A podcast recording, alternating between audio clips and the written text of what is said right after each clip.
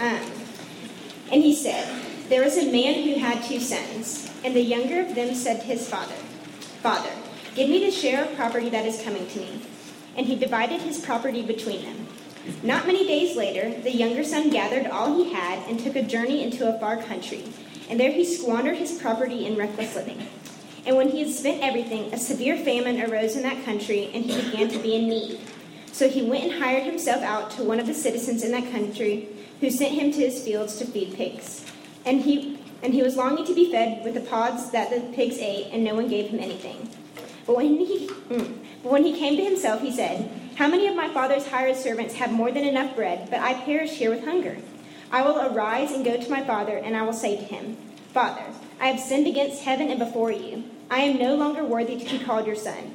Treat me as one of your hired servants. And he arose and came to his father. But while he was still a long way off, his father saw him and felt compassion, and ran and embraced him and kissed him. And the son said to him, Father, I have sinned against heaven and before you. I am no longer worthy to be called your son. But the father said to his servants, Bring quickly the best robe and put it on him, and put a ring on his hand and shoes on his feet. And bring the fattened calf and kill it, and let us eat and celebrate. For this my son was dead and is alive again. He was lost and is found. And they began to celebrate. Now his older son was in the field, and as he came and drew near to the house, he heard music and dancing. And he called one of the servants and asked what these things meant. And he said to him, Your brother has come, and your father has killed the fattened calf, because he has received him back safe and sound.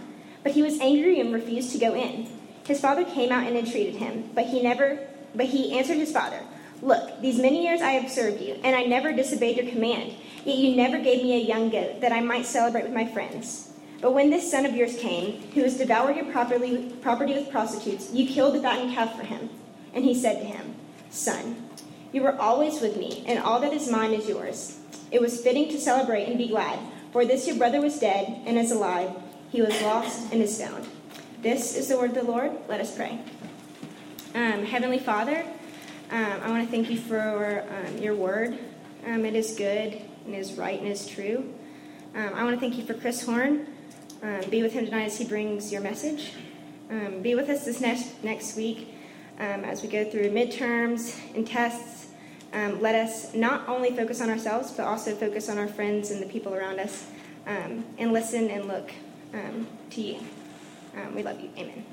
Thank you, Miss Charlotte. Uh, welcome again to you guys. Good to see you. Uh, my name's Chris. If I don't know you, that means that, well, uh, I don't know what that means. That means that I've never met you, clearly. So, um, good to have you here. Welcome to you again.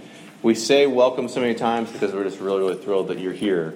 Because it's midterms, let's be honest. And it probably feels very much like there are better places to be, more important places to be right now.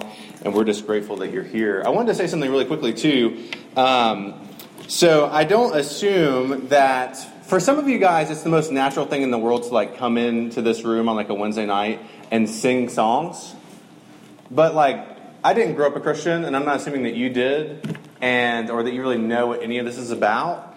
And so um, it might be weird for you to come in and be like, everyone's singing songs, and it feels like everyone knows the words. And um, I just want to say, acknowledge you if that's you, and say we're really thrilled that you're here. And what we, the reason we sing and like we do stuff together, we read the word together, we sit down and listen to some random, obviously older person um, talk about the Bible, is because we believe firmly that the thing that Jesus is all about, the gospel, the good news, isn't something that's just for you as an individual or me as an individual, but it's something that we respond to as a group of people. Jesus um, came to save his church, and so we sing songs together and we listen to God's word together, and we're glad that you're here, part of that. If you like to come to RUF and you're like, I'm not really into the songs, and you just like to stand there, I just want you to know that's totally okay and that we're really glad that you're here. You're free to process all this stuff at your own pace. And also, what that means is you can invite your friend who would be weirded out by this and tell them the dude in the front said it was okay for you to be weirded out by all this. And you can just be weird standing there, and no one's probably even going to know. Okay, all right. So, anyway, we're glad that you're here. Um, Charlotte just read a passage from Luke chapter 15. Um, it's called the parable of the prodigal son. Last week we looked at the first part of that. And um, if you weren't here last week, I'll, I'll summarize for you. Um, basically, we're all chasing the good life, or our vision of what we think the good life is. There's some vision in our head of what um, it will look like for us to be happy and healthy and doing the things that we want to do. And that vision of the good life determines all the decisions we make. It determines why you're at RUF tonight and not studying. Uh, it determines why you join a fraternity or sorority or not. It determines why you study or party or get a big group of friends or just one or two really close friends. Is because all of us are trying to live the life that we think is the good life. And last week we looked at this younger son, this younger brother, and the way that he sought the good life was the path of self discovery. Okay? Was breaking free of all the bonds of his family and traditions and religion and going out and finding what was out there for himself. So, what he did, as Charlotte read, was he rejected his family and he went to his father and said, The only way I'm going to get my inheritance is if you're dead. And I wish you would just go ahead and die so I could have the inheritance. Will you just go ahead and give me the inheritance now? Because you're really no good to me. I just want your stuff, I just want your money. And he took that money, his father gave it to him. He took that money and he ran as far away as possible and he squandered the money on prostitutes and pleasure and just finding himself. And what, that, what happened to him is he ended up starving and half dead. And he comes back home. And we, look, we looked at this last week that this is, this is what God does. His father doesn't scold him, doesn't shame him, doesn't make him earn it. His, the father ran out to him and hugged him and welcomed him back as a son. And we saw that that's what God does to us in Jesus. He runs out to sinners and saves sinners. Now, the thing is, Jesus tells this parable, and everybody thinks, okay, this was the point. This younger son coming home, this prodigal son, this was the point. If you look on Google Images and you type in prodigal son, every picture on there is going to be the, the, the younger son and the father. Okay? But it's really awkward that Jesus tells this great story and then he hits like the climax of the story and then he just adds in this random stuff about the older brother at the end, right? The thing is, the story isn't chiefly about the younger brother. This story is chiefly about the older brother. Because Jesus is hanging out with these people called Pharisees and Pharisees are the ultimate older brothers. They're the ultimate rule keepers, traditionalists, and they are mad at Jesus. And Jesus tells this story so that they will see themselves. Okay, so this story is about the older brother. And the way that the older brother goes about finding the good life is by moral obedience by being a morally upright person that stays home, that keeps with the traditions, and does everything that's expected of him. And broadly speaking, you are either typically either a younger brother or an older brother.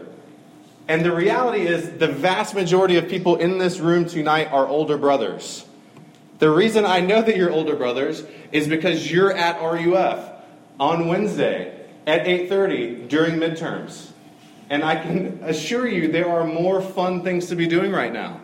It's not raining anymore, so you could actually go do something. Um, most of us in the room, if we're not older brothers, we have extreme older brother tendencies. Okay? So, what I want to do is if you have a handout, there's a little worksheet. I want worksheet this week because why not? Um, and what we're going to spend most of our time looking at is signs that you might be an older brother. Okay? It says you might be an older brother if. Um, and we're going to spend most of our time on that. Okay, so you might be an older brother if grace makes you resentful and angry. Okay? You might be an older brother if grace makes you angry. Look in the passage. This older brother, he's out in the field. Okay? He's working. He's working for the Father, doing everything that the Father wants him to do. He's a good boy, right? He's coming in from work, working for his Father, and he walks up, and there's a huge party going on. A huge party happening at this dude's farm is probably not a daily occurrence, so it's obviously strange, and he didn't plan it. So he's obviously very confused. So he goes to one of the servants and he says, What's going on? And the servant tells him, Hey, your brother came back, like the loser one and he's back, and your dad's throwing a huge party. He killed the fattened calf. It's going to be a huge blowout. And his first knee jerk reaction is to be angry. His brother was dead for all they knew. He was never ever coming back. And instead of going, oh, my brother is back, his first reaction is to be angry and bitter and resentful towards his brother. And as we'll see, the reason why he is mad is because his brother doesn't deserve the party. He deserves the party, or so he thinks, and his brother doesn't deserve it. He gave up the right to this party when he ran away. And kind of what this looks like in our context is grace makes you angry. So, um, like, let's say you've waited to have sex, okay? You've waited, you, you've, you've kept that pure little gift and you've kept it to yourself. And it's a good thing, I think, to wait um, until you are married to have sex. I did not do that. Um, but uh, I, I, think it's a great thing to do. So you're the person that you've waited and um, you, you're not even dating and you're a little frustrated because it's getting late in college. And everyone knows that you're a total loser unless you graduate in a serious relationship, if not engaged or married. And so, or at least in the Christian weird subculture. And, um, which, by the way, I, heard a great quote the other day, and it was like, Christian is the most beautiful noun and the lamest adjective. Um, but anyway, uh, that one's for free. Okay, so um, so you've waited, you've kept yourself clean, and you don't have a boyfriend. But then there's the the couple that they did, or you don't have a boyfriend or a girlfriend, and um, and then there's the couple that didn't wait, or the guy or the girl didn't wait, and they're really serious, or they're even engaged, or they're even married, and like you go to their wedding and like you pretend to be happy for them, but inside you're quietly resentful. Because, like, that should be you. Because you're the one that waited, right? Like, you did it the right way. And yet you're still waiting and you're lonely. Um, you didn't get on Tinder and they did, and that's how they met. And now they're married and they're Christians. I waited, so I should have that. Uh, Taylor Swift built um, her empire initially on like extreme older brother themes. Okay, like she wears short skirts, I wear t-shirts, right? Um, like she she is the um, uh, the careless man's careful daughter, right? Okay, remember this one? Okay, I love Taylor Swift, by the way. She's since turned to a younger brother like themes and everyone's like, ooh, okay. Um, like Ryan Adams wasn't to cover like uh, Fearless, you know, like it wasn't to happen. Okay, but for so for example, and you belong with me, right? Can't you see that I'm the one that understands you? I've been here all along. Why can't you see you belong with me? Right? But like, what's the assumption behind that? Like, I've been here, I've been your friend, I've earned this relationship, and then this, like, just this girl who, who won't dress, she'll dress a, a different way than me. She goes with you, but I earned it. Like, you belong with me. You're supposed to be with me. Um, Taylor, as she does, sums up what it looks like to be an older brother. Or, this is, this is what I hear from freshmen. It's like you were like the youth group kid, and which is great. I'm also very aware that I have three kids and I'm a minister, and like this is going to be them. So I'm just kind of preaching to myself, uh, which is a good thing to do. And um, so you're a Christian, you did the youth group scene, whatever, and you come to college, and then there's that person, it's either your roommate or the person on your hall that, like, they say they're a Christian, but, like, they don't live like they're a Christian. And everyone's like, mm, I know him, I know her. Um, and so, like, I'll talk to you, and, and, and you'll say, like, yeah, well, she says she's a Christian, but, I mean, like, we must just be different kinds of Christians because I don't do the stuff that she does. Um, or like, or like he says he's a Christian, but ah, I think he's just saying that. I think he's just he's not really like like you can see you can penetrate the heart of another individual and see, and you don't move toward like your first impulse isn't to like. Wow, like they're living in a hurtful way. Like I need to move toward them. They obviously need like encouragement and like my love and support. Because man, that could be me. You're just like, yeah, I don't hang out with them because like I'm looking for friends that share like my values. Um, that is what grace making you resentful and angry that someone else is doing well and they haven't earned it is the, the chief indicator of being an older brother. So uh, grace makes you angry. The next indicator of if you might be an older brother is that you refuse to party. Okay? You guys are like, wait. Um, okay. He, he gets angry, and he says he refused to go in. The father actually comes out of the party and comes to his son and says, like, please come in. Like you can imagine he was like sort of like grabbing, like, no, like, come, like this is a huge party. I just killed the most expensive thing that we own so we can have a huge party. Will you please come in and eat it because we don't have a refrigerator? Like, come in to the house. He begs him to come in. The son refuses to go in. He's so angry that he, won't, he will not go into the party. And part of the reason is because he knows that the expenses for this party are coming out of his pocket. Because when his dad broke up the inheritance, he gave a third to the younger brother and two thirds goes to the older brother. That fattened calf belongs to the older brother. And yet his dad has slaughtered it and he's throwing a huge party. Older brothers always think that God's resources are scarce. That, like, you got to hold on to it, man. Like, you can't, like, give that away. And older brothers always think that when God blesses someone else, it's at their expense. Like, you're going to lose something if you go in and celebrate God's grace. Like, if you go to that person that, like, they've been living crazy and they make one tiny step toward, like, you know, whatever the right direction is, like, you can't celebrate that because you might lose something. You might lose your standing. You might lose your self respect. Or they might not, they might suspect that you're like them. Uh, God forbid. Um, and the reality is, like, older brothers just aren't fun. Um, like, there's the reason why it, potentially the reason why people outside of your friend group don't want to hang out with you is because they feel like super judged when you hang out with them and like you aren't fun. Um, and the reason why you aren't fun, I'll say, the reason why we aren't fun, I started off as a younger brother, and then I've just like gone straight hell bent towards older brotherness, um, and I'm making some good progress. So, um, the reason why we aren't fun is because we're not free. Because like we have something to like maintain and uphold, and people need to know like we aren't free to enjoy God's grace and celebrate. Because, in a sense, we're trying to earn it. We can't deviate, we might lose out. Um, so, like, for example, um, you know, if you're an older brother, like, you don't smoke or cuss, and um, because, like, you don't do that stuff. Or maybe you do smoke or cuss, but the smoking or cussing is just there to highlight the fact that the rest of your life is perfectly in order and see, I can be mature and smoke this cigarette because look how good the rest of my life is. I'm not like one of those other people outside of Parthenon at 2 o'clock tonight smoking a cigarette, right? I'm the mature Christian cigarette smoker. Um, this is no comment one way or the other about cigarette smoking.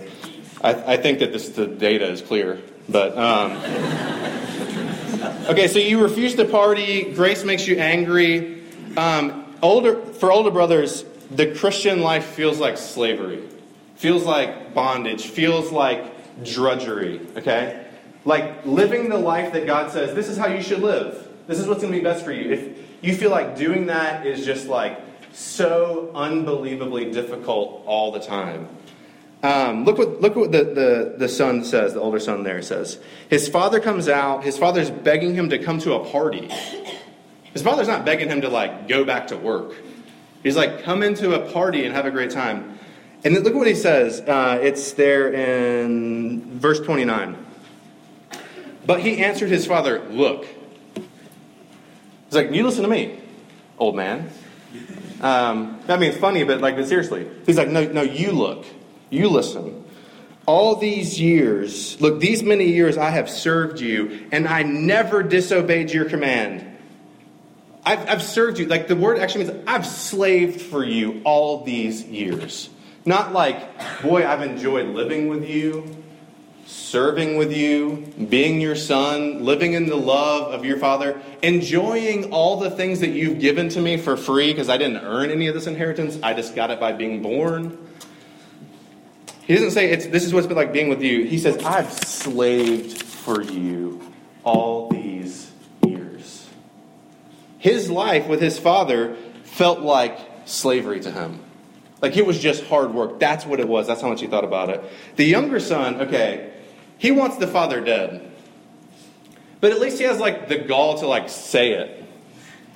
Like to be honest about it. The younger son is like the ultimate passive aggressive. Like he hates his father just as much. And the way that he's going to get what his father wants is by always doing what his father asks him to do every time. So his father could never go, uh-uh, you're disqualified from it. He has met every standard along the way. And really, he's just like the younger son. He only wants the father for what the father can give him. The father is only good as the father's stuff. And what's interesting is the younger son went into a far country. The, young, the older son stayed home, was probably more distant from the father than the younger son was. There was more of an emotional distance between them. So my question for you is, when you think if you if you're a Christian, by the way, like you don't have to be a Christian to be an older brother. Like being a jerk, you can just be a jerk. Um, like just being a judgmental jerk is like equal opportunity, man. Like anybody can get on it. Like you could be, you know, you could be like the person that actually volunteers because you're actually consistent, and you're like bought in, and everyone else is just inconsistent. Or you can be the person that, like, anytime anybody has like the minor, most minor slip up on Facebook, like slams them, shares their status, points out that they are the worst. Okay? That is an older brother tendency that you don't have to be a Christian to do that. Maybe you're the person that hates everyone in your class because you actually study to get the grade that's going to be the same grade that that stoner kid gets and he doesn't do any work. Um, and you hate him in your heart. But when you think about serving Jesus does it feel like drudgery? Like, does living as a Christian feel like drudgery, like slavery to you? Are you convinced that God wants you to be miserable all the time? And that serving Jesus just looks like you being unhappy all the time and working and breaking your back all the time? Look what also he says. He says, I, have slaved for you, and you never even gave me a young goat. I mean, I don't know how many of you guys are like really upset that your parents didn't give you a young goat. Um, the older brother always thinks that God is stingy with them. And the reality is, the older brother has the bigger inheritance. You understand? Older brothers always think that God is stingy, resources are scarce, when in fact they have received much more than younger brothers. Some of you guys are recognizing this because you're like, my family was stable and we always went to church, and I'm super judgmental. Um, you got the bigger inheritance. Or you're like, you're thinking, okay, I try really hard to make friends, and it doesn't come naturally for me. And people don't, they're not like drawn to me. And other people that don't work, people just want to be their friend all the time. Or like guys or girls like are just drawn to them, like they can get any date they want to. And I'm out there working hard, going through the first dates, and nobody wants to go on a second date with me. Like I'm doing it the right way, and they're not and I don't have friends. Um, do you think that God is, is being stingy with you? That like He's holding back from you? That you're only going to get blessed if you dot your dot your T's and cross your I's? That's not actually correct. dot your I's and cross your T's. Um, okay, and then he says like this son of yours, like he hates his brother. Okay, this guy's the worst. Okay. This is one of the things that's really hard about growing up in a Christian environment. Okay? Um, a friend of mine calls it this is the awkwardness of growing up Christian. And like the vast majority of you guys grew up in a Christian environment, whether or not you went to church or not. I never went to church, and I grew up in a Christian environment. Um, uh, growing up in the Christian environment is almost a training ground for becoming an older brother. Um, and the reason is is because a lot of times when we grow up in the Christian environment, we grew up going to church sometimes we get a little taste of what it, like the Christian life is. We just get a little taste of it, and that's the only thing we get. And having that little taste keeps us from getting like the real thing. Okay, so like it's about to be flu season. Okay, I hope you all get your flu shot. Again, the data is clear. Um, get a flu shot or get a flu mist which is less invasive. Thank you. All right. And um, one girl's like, oh, the flu mist. I'm in now. Like I'm locked into the sermon now. Um, what is a flu shot? A flu shot is a tiny little bit of flu that's dead. right? It's not, it's not dead? It's alive? It's weakened? Well, anyway, it doesn't matter that it's dead or not.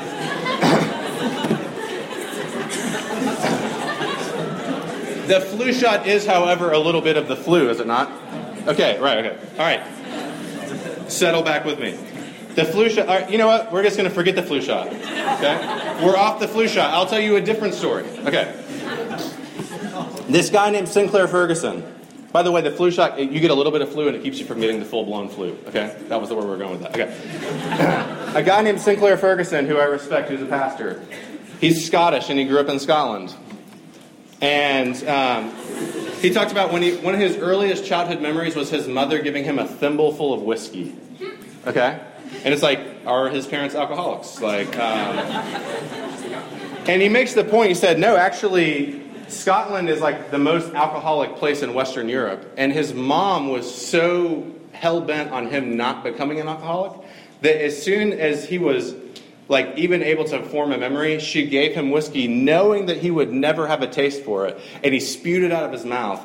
And he said, That little thimble full of whiskey was enough to keep me off whiskey for the rest of my life.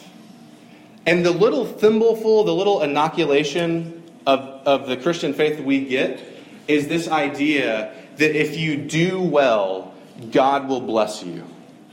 And that's all you get. And that is enough to inoculate you against the gospel. And some of you guys are like, I got that, and I just gave up this Jesus thing because that's not for me. And I'm here to tell you, that's not the whole story. That was just the thimbleful. And some of you guys got that, and now for the rest of your life, you're going to be the person that's like, if I don't get what I think I should get, I'm going to be angry at God because I earned it. I didn't sleep around. I married the right person. I got the right job. And you're going to be 50 years old, and your kids are going to rebel against you, and you're going to go, Why? I earned it. He's not allowed to do this to me.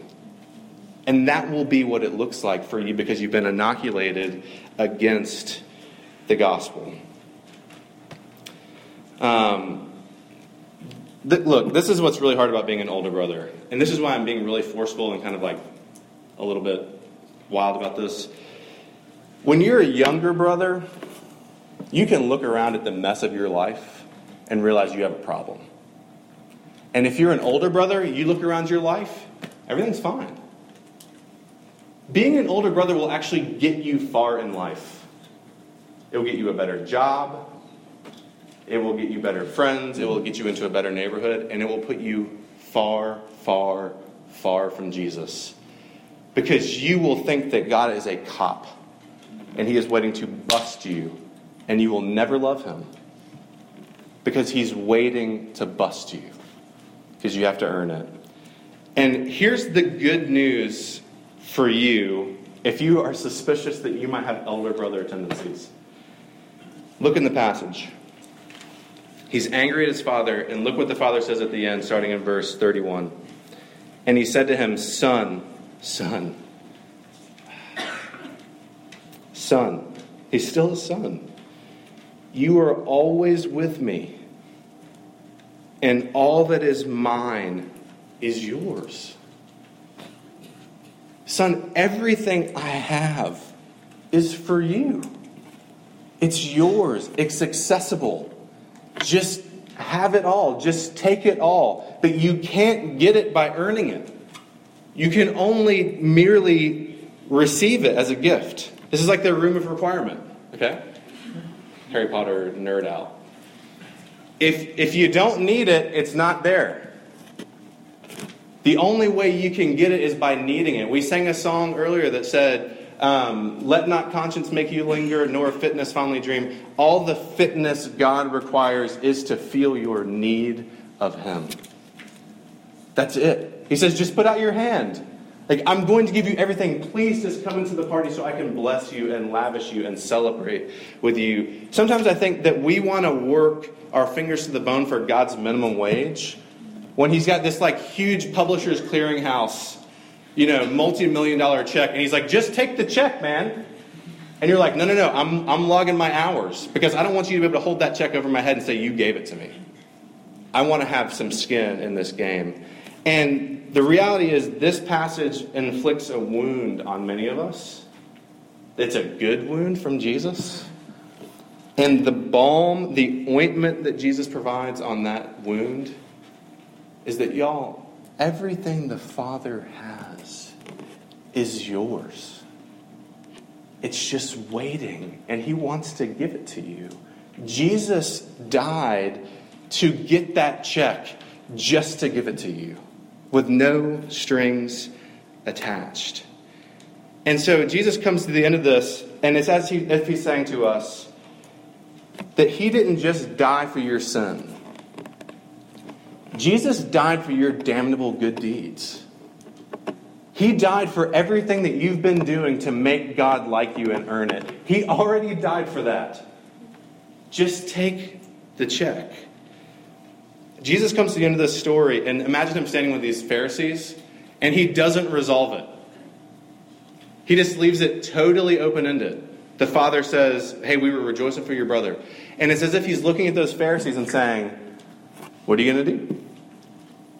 What's the last chapter going to be like in this story for you? Are you too spiritual for God? Are you too moral for God? Is His grace going to make you angry forever? So, this, this is the word I want, I want to leave you on uh, repentance. Um, we say repent a lot in RUF. I don't assume that everyone always knows what that means. Repentance literally means you're walking in one direction and you turn around and you go in the other direction. And older brothers hear that and they go, I'm walking in the bad direction. I turn around, I walk in the good direction and do the right things. And repentance really means turning away from your selfishness and self righteousness and sin and turning to God. It's active, it means stopping right now from your elder brother tendencies and turning to God and facing Him and saying, I'm really sorry. How you can repent tonight is by admitting, even for the first time, that you were wrong about the Father. That you thought for sure He was going to bust you when you messed up, and you had to earn it. And He's saying, It's all yours. Um, I'll leave you on a, a, story. I was I was doing that thing this morning where I went running.